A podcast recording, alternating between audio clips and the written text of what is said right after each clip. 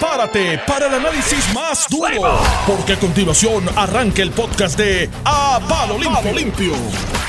José Sánchez Acosta, buenos días. José Bay, buenos días. Y esto es A Palo Limpio.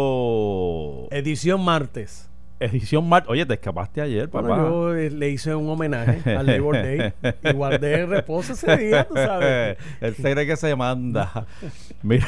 Saludos a ambos, buen provecho que está desayunando el chef Miguel. Oye, está bien bueno eso ahí. ¿sabes? Para que tú veas, vamos a empezar por ahí, porque yo creo que esta es una noticia que la denuncia la trae el periódico El Vocero, Noti1 la amplía con las denuncias que pone Juan Oscar, donde no tan solo pone en perspectiva lo del asunto de los vehículos, sino también lo de los rape kits, que fue un escándalo aquí, que yo creo que fue lo que precipitó la salida de la antecesora de la señora Beatriz.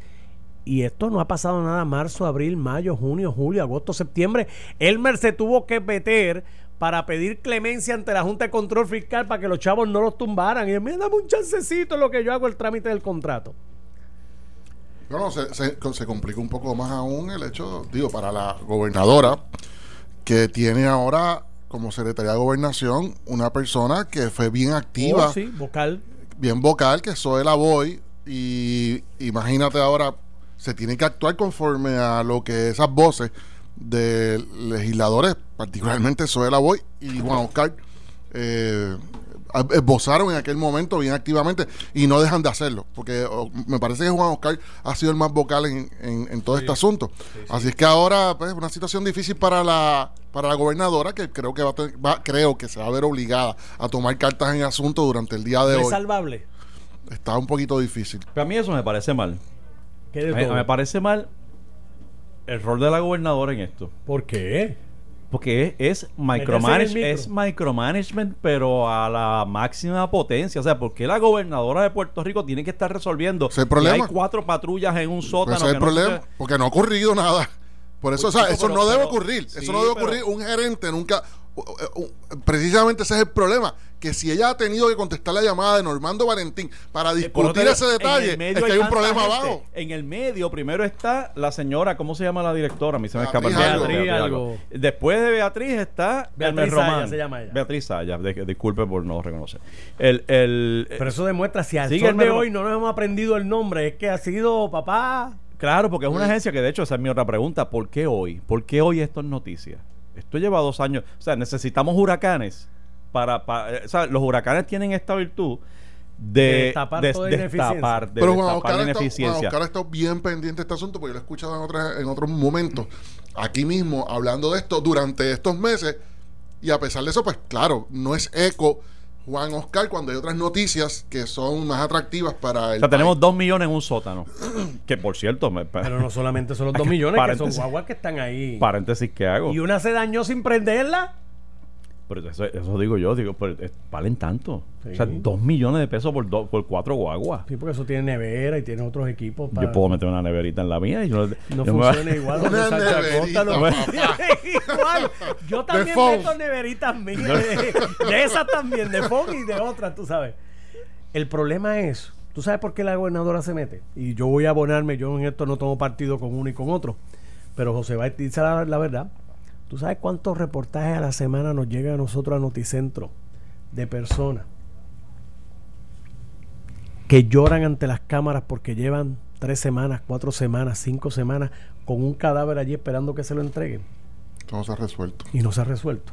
Todavía. Cuando llega una escena de crimen y entonces a- el fiscal te iba. dice, llamamos a ciencia forense hace siete horas y no han llegado. Bueno, tú recordarás el, Está el- fuerte. el Fuerte. crimen que, eh, que ocurrió allí a la salida de Plaza Las Américas. Hace- eso fue en enero, febrero, Sí, principio un- de año, Un, un tiroteo de carro. que un- estuvo de un día para otro. Sí. El cadáver allí, en la calle tirado, porque no había personal y hubo un reconocimiento de la de ciencia forense de que no hay personal ni recursos para atender más de un crimen, a- más de una escena de crimen. a Entonces la yo vez. te digo, ante una situación como esa que tumba gobierno y tú que quieres hacerlo bien, tú como gobernador no te vas a meter, aunque sea el micro. Por eso, no, no, no. A esta altura se mete. Mi crítica es por qué tiene que hacerlo. Porque no ocurrió nada. Hay gente en el no medio. sirve. Pues eso, exacto. Hay gente en el medio. Lo que ¿Qué pasa pasó? es, yo voy a decir algo y con esto suelto la, la pestecita. Yo espero que ustedes hablen también de las vacas de Georgie. Este, no hay que san- solo salir de Beatriz Saya. Hay que salir de Elmer Román también. Uch. Yo no sé si es salir de ellos o... o- Y la sombrilla no sirve. Ah, bueno, eso te, lo, eso te lo he dicho yo otras veces. que Para mí el asunto este de la sombrilla, Y- donde que establece yo- más capas Eh, eso- y eso- capas y eso es un capas, yo de verdad no lo debatir, entiendo. pero Y eso yo- es un yo- problema... ¿Tú- Yo- ¿A ti te gusta la sombrilla? El concepto, el concepto, el concepto bien administrado me parece que es bien útil que en una mesa estén sentados todos los componentes de seguridad bajo eh, la autoridad de una persona. O sea, este, en papel En papel. me parece ¿Y muy por qué esas cosas no funcionan en Puerto Rico? Pero eso es para situaciones específicas, eh, caóticas, este, donde tú tienes a alguien Ah, dirigiendo y no tú tienes que hacer.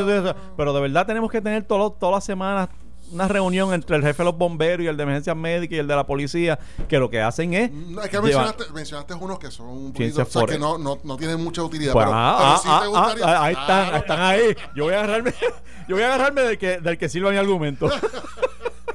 Tú agárrate del tuyo. Como buen abogado, ¿eh? Como buen Imagínate, yo no... Pero, por ejemplo, te voy a dar un ejemplo de lo que estamos hablando. Si toda la semana estuviese sentado Instituto de Ciencias Forenses, Departamento de Justicia, eh, Policía de Puerto Rico eh, y algún otro componente relevante, pues entonces tú podrías decir, contra qué bueno fue ese Departamento de Seguridad Pública. Pero, Pero, está manejo de emergencia también, 911. O sea, son, Sí, sí. son agencias todas complicadas unas sí, con sí, otras. sí, sí. Mira, ¿y qué es esto de las vacas de, de, de Georgie? ¿Pero y qué es. José, va? José Báez te va a contar. Yo te, yo te explico. Hay unos videitos que están Yo me, enteré, yo me enteré por Normando en la mañana. Ahí fue que yo me enteré, tú sabes. Pero que parece, y estoy viendo los videos de unas vacas que están sueltas en el estacionamiento de los empleados de obras públicas de San Juan. ¿Tú sabes dónde queda dónde quedaba el range de golf? Sí, sí, sí, sí, que dónde está el... el- Museo, sí, y está cerca ahí la, la esta, Dios mío, el... el- el- el el- vertedero. Además de vertedero, el, el, ay Dios mío, el, ah, El que se fue, el, para generar energía, Ah, el, torbe- el, el, el torbellino, ¿no? El, la turbina, la turbina de viento, de- que está allí, que no da vuelta, Correcto. que no, es que se trancó hace tiempo. Se, le trancó una, una ¿qué? ¿Cómo que tú le llamas a lo de los carros? Que tú lo conoces siempre. el cigüeñal, El cigüeñal se le trancó. Mira, este, no, pero yo llamé inmediatamente porque me, me estuvo curioso. ¿llamaste a quién para qué? Yo, llamé por la mañana cuando escuché la noticia, llamé a, a personas. ¿Para lo de las vacas? Pero sí, porque me estuvo. Bien- la- ¿Tú sabes por qué me estuvo curioso? ¿Tú sabes por qué me está curioso? Y mira si le está, debe estar curioso a todo el mundo. Mientras ¿Qué yo estoy diantre? forcejeando con la sábana para levantarme, tú estás llamando, No, pues, oye, oye, es que me, estoy, ya, estoy escuchando. resolviendo situaciones. Estoy fíjate, escuchando a Normando y escucho unas vacas allí. Entonces tú te preguntas, Tú ¿qué diantre. ¿qué diantre hacen unas vacas cerca del vertedero, por el área del vertedero? ¿Por, porque tú vas a tirar unas vacas cerca del vertedero para pastar? Porque yo entiendo que tú cuando tienes unas vacas, esto se, cuando tú, tú- no sé si has escuchado el término de eh, ganado sustituto, me parece que se llama, que es cuando tú no tienes a la vaca en la línea de ordeño, pues tú la pones a pastar en otro lugar y la tienes descansando, no la tienes, no, la- no está, eh, la vaca no está produciendo leche, pues la pones a pastar en un lugar que no te cueste dinero. Vamos, pero eso ocurre en terrenos cerca de la ganadería. ¿Por qué? Porque transportar una vaca no es cascar, eso no es como transportar una caja. Y más cuando son 20, ca- 20 vacas. ¿Qué tú haces? Y si tú necesitas incluir en la línea de ordeño a una vaca, tienes que buscarla en el terreno donde está pastando para llevarlo a donde hay una línea de ordeño. O sea, mira la complejidad. Yo digo, ¿y qué diantres hacen unas vacas cerca eh, en esas inmediaciones? Eso es mi, esa fue mi pregunta y eso es lo que yo me quería contestar. Tal parece, según me contestan, que esas vacas son un terreno aledaño, que yo no sé, porque todo eso, todo eso es gubernamental y todo eso que está ahí son terrenos de, hasta donde yo sé, De los dealers. no, no, de los dealers no, porque eso es el, Sí, el ese es el vertedero. vertedero, ¿cierto? Entonces yo me pregunto, ¿dónde diantres están pastando esas vacas en el vertedero que a mí no me interesa tomarme esa leche? Nunca en mi vida. Yo espero tomarme una leche de esa vaca. ¿Qué hacen esas vacas ahí? Es lo que me- yo estoy seguro que obviamente esas vacas no están pastando estáticamente allí en el parking. Yo creo que se tienen que haber escapado, que fue lo que me dijeron, que parece que hay un terreno donde hay animales, que esa es la parte que me pregunto, porque hay animales en un terreno por ahí, y se escaparon. Y eso pasa, los animales estos grandes, esas vacas te pesan mil, mil y pico libras. Esas- esos animales pues rompen las velas, algunas veces reco- Sí, pero qué velas, si no hay nada. Yo lo que porque hay un terreno que tú y yo no conocemos, que me mencionaron por la mañana, un terreno que no debe estar, esa es la parte que se debe ir. Mira, mira la noticia. Lo que te estoy diciendo es lo siguiente. Georgie descubre unas vacas que se ven feas en el parking. Eso es toda la noticia de él. Que se ven feas y- e inadecuadas. Cuare, cuare, porque por ahí va a salir la alcaldesa a decir, a decir que en vez de gastar y quemar combustible, las tiene ellas pastando ahí. En vez de, que, de cortar la grama y pagar la jardinería, como nos han recortado el presupuesto, la Junta que es mala. Y es luchando contra el, ca- el calentamiento global. estamos-. Y mañana ella es una, hero- una heroína. Ok, eso, eso yo, vamos a. Yo vamos, quiero, mano, yo quiero, yo cuando yo sea grande, yo quiero las fuentes de, No, yo de creo- Georgie. Yo quiero ser como Georgie. Y yo como Yulín, yo quiero ser como Yulín. que se victimiza en todo y sale ganando. Georgie lo llaman todo el mundo, mano. ya, ya. Georgie, hay unas vacas ahí. ah. Oye, pero la Vete pregunta. con la cámara. No, él, tira- Ya sale eh, corriendo él se tira, él se tira el charco. Ahora la pregunta que te hago, y, y- y- y dejamos el tema ahí y que ellos que lo conteste alguien. ¿Quién tiene permiso para tener esas vacas en el terreno aledaño? Vamos a partir de la premisa que Yulín no tiene culpa, que Yulín no las puso en, en el parking, pero es que hay unas vacas por esa área, en un terreno, y yo me pregunto, ¿a quién se le dio autoridad para beneficiarse de los frutos de esa hierba, por más que se estuviese perdiendo, y que lo expliquen, porque a alguien se le está dando una concesión, porque yo no creo que hayan terrenos públicos por ahí, a alguien se le está dando una concesión para que esos animales se, eh, se pasten ahí. ¡Qué cool! Yo digo, ah, pues perfecto. Nada, oye, eso, o sea, tal vez una iniciativa interesante meter animales en terrenos baldíos del gobierno para que los pas- para que se coman el pasto. Anyway, Yo no sé. Yo Mira. no sé si esto es noticia o no. De verdad, no, no. Georgie nos pone en estas situaciones especiales a nosotros. pero fíjate, pero situaciones, te sacó a ti a llamar por la mañana. sí, situaciones interesantes. No, para ahí me dio, fue- para mí fue como una trivia. No fue ni una, una- honestamente no Sí, le di el carácter de noticia así tan, tan fuerte. Sí, Yo- es yo- como que, que, que, que hacen unas vacas allí. Esa ¿Qué fue mi pregunta. ¿Qué hace unas vacas? ¿Se las habrán puesto ahí? Es más, me pasó hasta la mente. Igual por la que, mente. que hacen los cerdos caminando por la Torrey también. Sí, en, en- hay áreas de Atorrey, Los- este, los cerdos estos. los vietnamitas, vietnamitas. que son bien feos. Este, pero mira, este Dorian, mano, Dorian, déjame hacer un comentario, Dale, Dorian, sí, porque sí. de verdad que lo que le ha pasado a Bahamas es una cosa este que no, no tiene, no hay forma de uno explicarlo científicamente. O sea, se, se quedó estacionado encima de las Bahamas y tú ves el. De hecho, me da la impresión por el mapa que vi tarde en la noche que, que había un- un- una parte en el mismo medio de las Bahamas, de Gran Bahama, que es la, la isla principal allí, había hasta sol. Porque el ojo es tan grande y el ojo estaba estacionado en el mismo medio de la isla, mano. Una cosa increíble. Alrededor, todo alrededor es vientos de cientos. Digo, ya bajó a categoría 3, pero. Y, y se espera que siga reduciéndose. Ya empezó a moverse a 8 millas por hora. Estuvo en un estuvo momento estacionado encima de Bahamas. A una milla por hora. Estuvo a una milla por hora eh, y, y ya creo que va a 8, pero disminuyendo. Florida, eh, el continente norteamericano se salva de esta, mano. Se salva por una Mm, manera. no cantes victoria con Dorian. lluvia, pero, pero bueno, exacto. Sí, sí, porque eso es impre- impredecible, verdad eso. que ha sido el fenómeno más impredecible que yo he visto desde, desde San Siriaco, que tú sabes que estábamos ahí. ¿Tuviste San Siriaco? sí. ¿Tú lo, ¿Tú lo experimentaste? Y San Ciprián. Sí, los dos. Yo casi los viví porque mis abuelos hablaban con tanta viveza de eso. Ah, sí, o sea, tú lo viste, eh, honestamente. Voy yo a Ah, no. Pero- pero No, a recuerdo- tra- a través de los- Ah, claro. a sí, través de los recuerdo. recuerdos te Sí, quería decir. Claro, claro que sí. Este. Que mucho se hablaba, siempre Bueno. se ha hablado de esos huracanes. Bueno, Mira, tú sabes que hasta hasta hasta empleados de Disney están por demandar a Disney ahora por, por pues dejó. Yo no sabía que Disney tiene una isla. yo lo sabía, sí. es que, es que no ¿Tú no lo sabes- sabías? ¿Qué no sabes tú? No, contra, pero eso ya la tienen ya hace más de... ¿cu- ¿Cuándo ellos establecieron eso? 10, 15 Fue años. por el crucero. Sí, ellos hacen una parada en esa isla. Yo Tienen nunca he ido. Y es de ellos. Y Sí. entonces pues dejaron a los empleados parados allí. Alguien tenía que cuidar la isla. Qué cruel, qué- malo. qué cruel, ¿verdad? malo, mano. No, no, yo me pregunté eso y me dije, ¿será está- tú sabes que está, hay un vacilón en las redes. Mm. Digo, vacilón no, una discusión. vacilón. Para mí- Que para mí esto es vacilón, pero, pero es una discusión seria Ah. de por qué se le da gracias a Dios cuando esquiva a Puerto Rico, pero azota a otro. Es Pero- como que, pero- pero, pero, espérate, pero ¿qué pasa? El Dios tuyo es patina más y no es para, ¿sabes? Es el mismo. Porque se- es, es como, es como se reza y como se dé gracias. Pues una cosa es decir, Ah, sí. gracias a Dios que, que, que todo salió bien aquí, pero es malo decir, sabes que gracias, gracias, gracias a Dios, sí, cu- cuán implícito esté, porque siempre va a estar implícito, Claro, claro. que eh, si no te tocó a ti, la tocó a otro. Exacto. Y si uno lo expresa eh, total con total este eh, frialdad ante lo que, a los eventos que caen, eh, que llegan a otros lugares, pues entonces hay un poco antipática la, la gracias a Dios. Sí, porque, chacho, somos bendecidos, gracias a Dios. Somos que aquí bendecidos no que- pasó nada. que aquí- y, allá el, que aquí- y el huracán girando encima de Bahamas. Y, ush, y, ush, y uy, siguen muriendo. Y, y fui, nosotros, ah, bendecidos somos. Nosotros. Sí, pero también, hay, pero también, también hay mucha sensibilidad en las redes, pues las redes se han convertido en un lugar de, de, de que todo el mundo estén bien de la mente o estén bien mal de la mente, comentan. Es una locura. Entonces hay una, una persona Es un que comenta, que comenta algo que me pareció, me pareció atinado también. Y dice, me parece que fue el comentario más o menos, qué hermoso ese huracán, pero qué, qué maligno, algo así. Ah, Eh, Oye, lo que está reconociendo es que una foto satelital sí, sí, sí, sí, lo coloca con los colores que le dan, parece un cuadro Y de arte. y le un cayeron cuadro. arriba. por decir Sí, que es una obra de arte, sí, correcto, parece una obra de arte.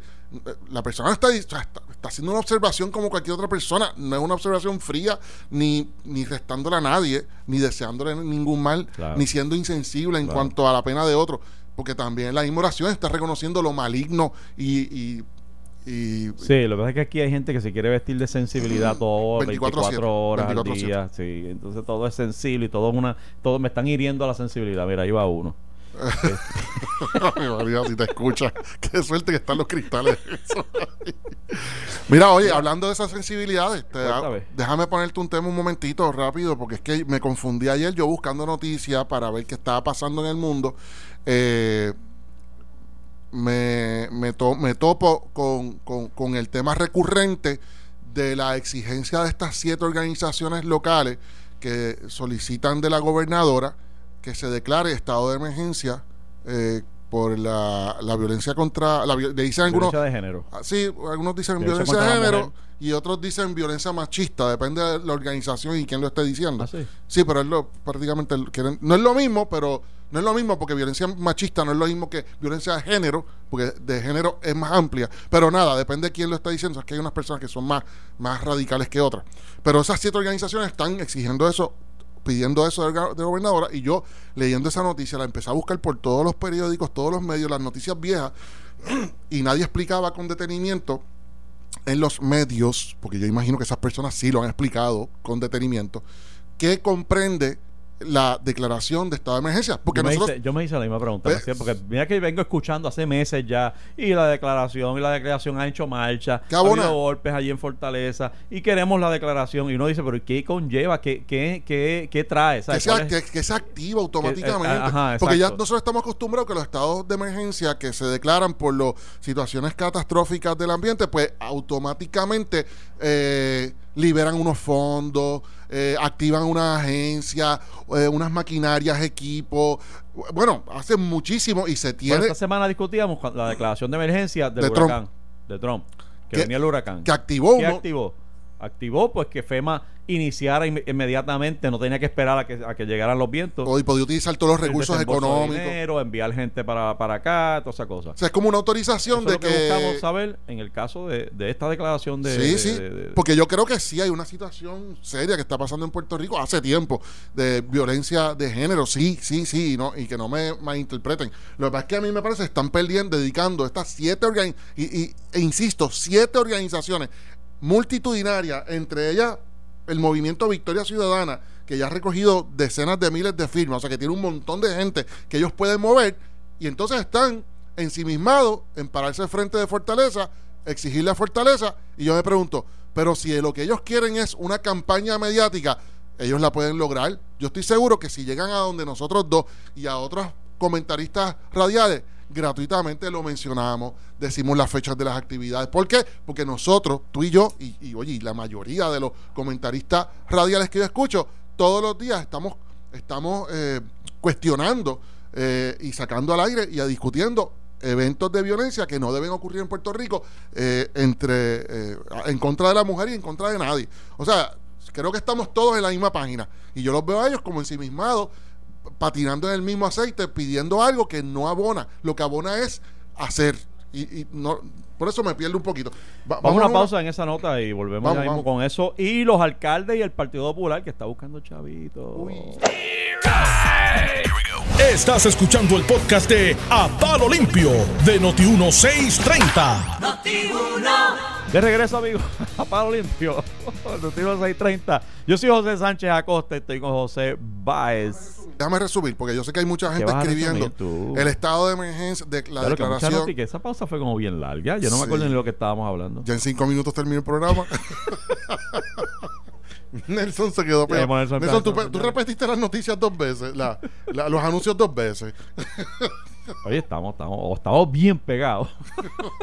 Muchos O anuncios. no nos quieren escuchar. o no nos quieren escuchar. Mira, no rápido. eh, Esto es un debate que yo me estoy me formulé yo mismo eh, de cómo maximizar el, el tiempo, cómo eficientizar la lucha en contra del abuso y la violencia El de abuso género que tienen los hombres con las mujeres. y la violencia de género entre sí. O sea, cómo eficientizarlo. Ya ellos lograron, este grupo, que son siete organizaciones, lograron unirse, unir mentes, unir esfuerzos, unir voluntades, pero se han quedado patinando en el mismo charco con el objetivo de que se declare ese estado de emergencia. Y yo mi crítica y mi sugerencia es por qué siete organizaciones multitudinarias, algunas de ellas, otras de esas organizaciones yo creo que están com- compuestas por tres personas, creo, pero yo sé que algunas de esas son multitudinarias que tienen un ejército ya de personas que pueden accesar incluso a las redes, los medios. ¿Por qué lo que están pidiendo ellos?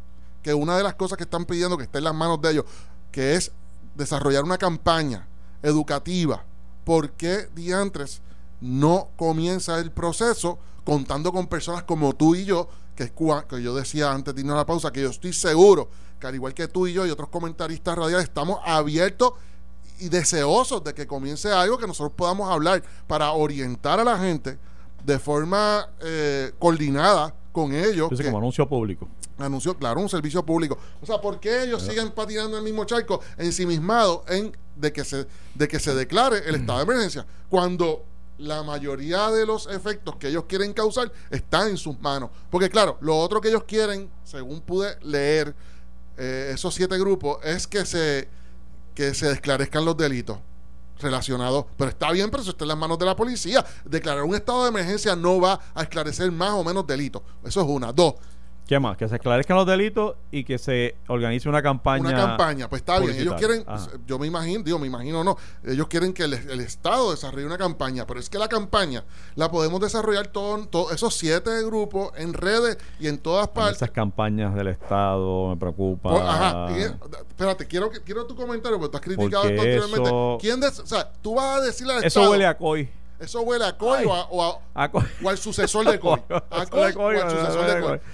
Y lo más irónico es que dentro de Ah. ese grupo está Movi- Mo- eh, Movimiento Victoria Ciudadana, que dentro de ese grupo está Manuel Natal, que ha criticado las campañas publicitarias, con razón, con razón, y por qué le quieren poner al Estado en las manos la oportunidad de hacer una campaña millonaria, que cuando sabemos que cada vez que tú le das la excusa al Estado para hacer campañas millonarias, trae a una agencia de publicidad hasta el chavo. ¿Por qué diantres no lo hacemos todo, todas las personas que estamos en, la- en los medios? A mí se me acerca cualquiera de esos grupos y me dice, lo que queremos transmitir, José Báez y José Sánchez Acosta, es esto. Esta es la línea, porque queremos repetir esa línea de esa campaña en toda la... ¿verdad? Y yo, yo digo, no solamente cuentas conmigo, cuentas con mi, con mi cuenta de Twitter, con mi cuenta de Facebook. Así que mete mano, dale, ¿cuándo? ¿Dónde estamos? ¿Dónde nos Tu- tenemos que tus reunir? 14 seguidores. Sí, se- yo no se- tengo muchos se seguidores. unirían, yo no soy bueno en las redes. Yo no soy bueno en las redes. Lo otro que están pidiendo es una campaña, una que se incluya en el currículo del Departamento de Educación, eh, educación de equidad de género. Pues, mira, este, eso, para hacer eso tampoco se necesita declarar un estado de emergencia. Es cuestión de sentarse con la procuradora de eh, la mujer y con el componente de educación para ver qué se puede desarrollar con la participación de Fortaleza también, o sea, de la gobernadora. Ahora, esa declaración de emergencia eh, conlleva el desembolso de billetes. Claro, todo lo que te estoy diciendo es para comprometer al Estado a que, a que eh, asigne unos dineros para, ya sea para el currículo del Departamento de Educación, ya sea para la campaña. Y yo entiendo eso, están buscando esos recursos, pero vamos a ser realistas. El presupuesto de, de este año fiscal ya se aprobó y eso no estaba ponderado. Esa, esas campañas no estaban ponderadas. Así que el ejercicio fiscal que van a tener que hacer el gobierno para comenzar todo ese, esos, ese esa lista de cosas que quieren estos grupos, va a tomar un poquito de trabajo y un poquito de red tape, porque no se recurren a los medios privados como este programa, como organizaciones, como empresarios y demás, para hacer lo propio. Bueno, esa es mi pregunta y ese es el debate que yo me hice, yo que me formulé ayer eh, cuando leí esas noticias y no sé si alguien más está eh, pensando lo mismo, pero en las redes más escrito y, en, texto. Y pienso que hay muchas personas también cuestionándose cuál es la utilidad, qué compone el la mera declaración del estado de emergencia cuando todo lo que ellos pretenden se puede hacer. Eh, hasta incluso con la empresa privada y considerando nuevamente que son siete organizaciones, no son cuatro gatos, son siete organizaciones multitudinarias que podrían comenzar ellos solitos. Yo creo que lo que buscan es el envolvimiento de la, del, del Estado, como tú dices, pero deben saber que eso ya existe. Hay un, hay, por eso existe la oficina de procurador de la mujer este pensaría yo, ¿no? para atender todos los asuntos que afecten a las mujeres en Puerto Rico. Y no están contando con ella. Que es una figura que no existe en todos los lugares del mundo, es una figura que existe aquí y si existe es porque el Estado en algún momento reconoció la importancia de que de que hay un ente protector de los intereses y derechos de la mujer. De que es política pública del Estado. De que es política pública del Estado. Por lo tanto, también, pero, pero el hecho de que exista esa agencia y que se le asigne un, un presupuesto eh, eh, quiere decir que es la política pública del Estado el que el que se atiendan los derechos de la mujer y el que se esclarezcan los crímenes de todo el mundo, de todas las víctimas, hombre, mujer. La mujer tiene presupuesto para campañas y presupuesto para muchas de las cosas. Por eso yo no estoy, no, no entiendo bien. Yo estoy igual que tú, no entiendo bien el asunto de eso. Más allá de que hay un reconocimiento de que hay un problema, pero yo creo que todos estamos de acuerdo en que, en que existe ese problema. Es que para mí, que me declaro ignorante y no, y no, no pretendo ser de sociólogo aquí ni mucho menos, pero pero esto eh, es tan arraigado a, la crianza para mí. O sea, el asunto de, de cómo... porque eh, para mí el origen es este hombre que se siente dueño, que siente que es propietario de la mujer, eh, de su pareja, compañera, o de su madre, de su esposa, de su hermana, porque estas agresiones ocurren en todas las direcciones. Y, y yo creo que eso nace de una permisibilidad que se desarrolla en el, en el, en el diálogo, el discurso y los mensajes que se dan al niño desde que nace. Sí, por eso es que yo creo, por eso es que ellas quieren romper el ciclo eh, llevando, incluyendo en el currículo de las eh, eh, escuelas públicas, esa enseñanza para romper ese ciclo y cuando ese niño salga del hogar y, se inserte en el salón de clase, eh, transmitirle que ese padre que le está transmitiendo algo equivocado es equivocado. Nada, y yo lo entiendo, pero yo lo que con lo que yo debato es con la declaración del estado de emergencia, que me parece una pérdida de tiempo, el estar dedicándole tanto tiempo sin hacer lo otro. Eso es mi, mi crítica. Ah, que se declare, yo no tengo ningún problema con que se declare el estado de emergencia, pero que comiencen a hacer algo y que cuenten con nosotros y con empresarios privados que puedan aportar. Yo estoy seguro que mucha gente, mucha gente, en vez de estar ellas allí exigiendo y exigiendo lo mismo, el mismo charco de, aceite resbalando allí, ya ellas podrían haber, esos grupos podrían haber adelantado muchísimo hablando con entidades privadas y, uniendo voluntades con todo el mundo. Mira, déjame hablarte de, ¿De, los alcaldes, mano, que están, están sufriendo yo sé que a ti no te importa. No, a, mí me importan los municipios y sus constituyentes. Los alcaldes no tanto. Pero los alcaldes no. ¿Sabes lo que, está, lo que están denunciando es que el dinero de fondos federales no está llegando a los municipios. Específicamente los, CBD, los CBDG. Especialmente el, los del grant, el CDBG, que es un, es un grant que se concede en bloque para la reconstrucción y rehabilitación de, de, los municipios, en este caso, luego de la, de la destrucción de, del huracán. Siempre llegan, no, no, es, por virtud del huracán, pero, pero en esta ocasión pues llegan en mayor cantidad por virtud del huracán. Y entonces el gobierno federal, dice, dice el, director de secretario de Vivienda, Gil Enseñat, que, que lo que pasa es que, que se está cumpliendo, que se está desembolsando el dinero, pero bajo los parámetros establecidos por vivienda federal. Entonces los municipios, alcaldes dicen, sí, pero es que va muy lento, mano, ya llevamos desde el 2017 y no llega el dinero y no lo desembolsan, ¿qué pasa? Esto va como, como hebrea. Y, el secretario de vivienda, pues ya tú sabes, estos son los parámetros que nos establecen y demás. Yo te voy a decir lo que quiere decir eso, mano. Ese es el precio de la corrupción, o se va. Ese es el precio, igual que cuando en la industria de seguro se comete fraude, ¿cuál es el efecto? El efecto del fraude en la industria del seguro, cuando pasa con el seguro social, que cuesta, ¿te acuerdas? Que cogieron a uno bailando el limbo allá en un crucero y recibiendo incapacidad por de seguro social. Sí. Lo que, el, el efecto que tiene, número uno, es establecer unos requisitos más rigurosos, más fuertes para acceder al beneficio. Y dos, aumentar el costo en el caso de los seguros de las primas. En el caso de, de los fondos, igual que cualquier otra cosa, la corrupción, ese es el precio que tiene. Por eso hay mucha, por eso yo lo critico tanto y hay gente, ah, pero chico, pero, pero si, ve que no le hagan daño a nadie. No, no, no, no, no, no, mano. El más mínimo, el más mínimo eh, eh, eh, acto permisivo de corrupción tiene el efecto ulterior de complicar los beneficios, de complicar el, el- el desembolso del dinero. ¿Por qué? Porque desde allá dicen a Puerto Rico no hay que le suelte el dinero. Cuidado con soltarle el dinero a Puerto Rico. Cuidado con soltárselo porque sabemos que hay corrupción, son corruptos y tú tienes un presidente ahí machacando, machacando, machacando todos los meses, todas las semanas con que Puerto Rico corrupto, Puerto Rico corrupto, los políticos corruptos de Puerto Rico. Puerto Rico- Oye, pues claro que se aguantan, pues ¿cómo no se van a aguantar? Por eso yo, a mí mi, mi pelea, chicos, yo machaco con esto. Eh, eh, esta pelea con la Junta yo no la entiendo porque hace rato, hace rato yo me hubiese sentado, yo gobernador, ya me hubiese sentado con la Junta, vamos a trabajar esto, mano, ¿qué es lo que hay que lograr? ¿Qué es lo que no hay que lograr? ¿Y cuándo ustedes se van? Esa es la última pregunta antes de que termine la reunión. ¿Y cuándo es que se van?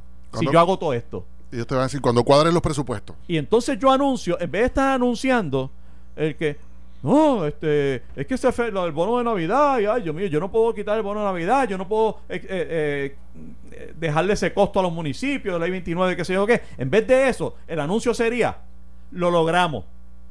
Estamos reduciendo estos beneficios para que, y esta gente se va el 24 de febrero del 2022. Punto.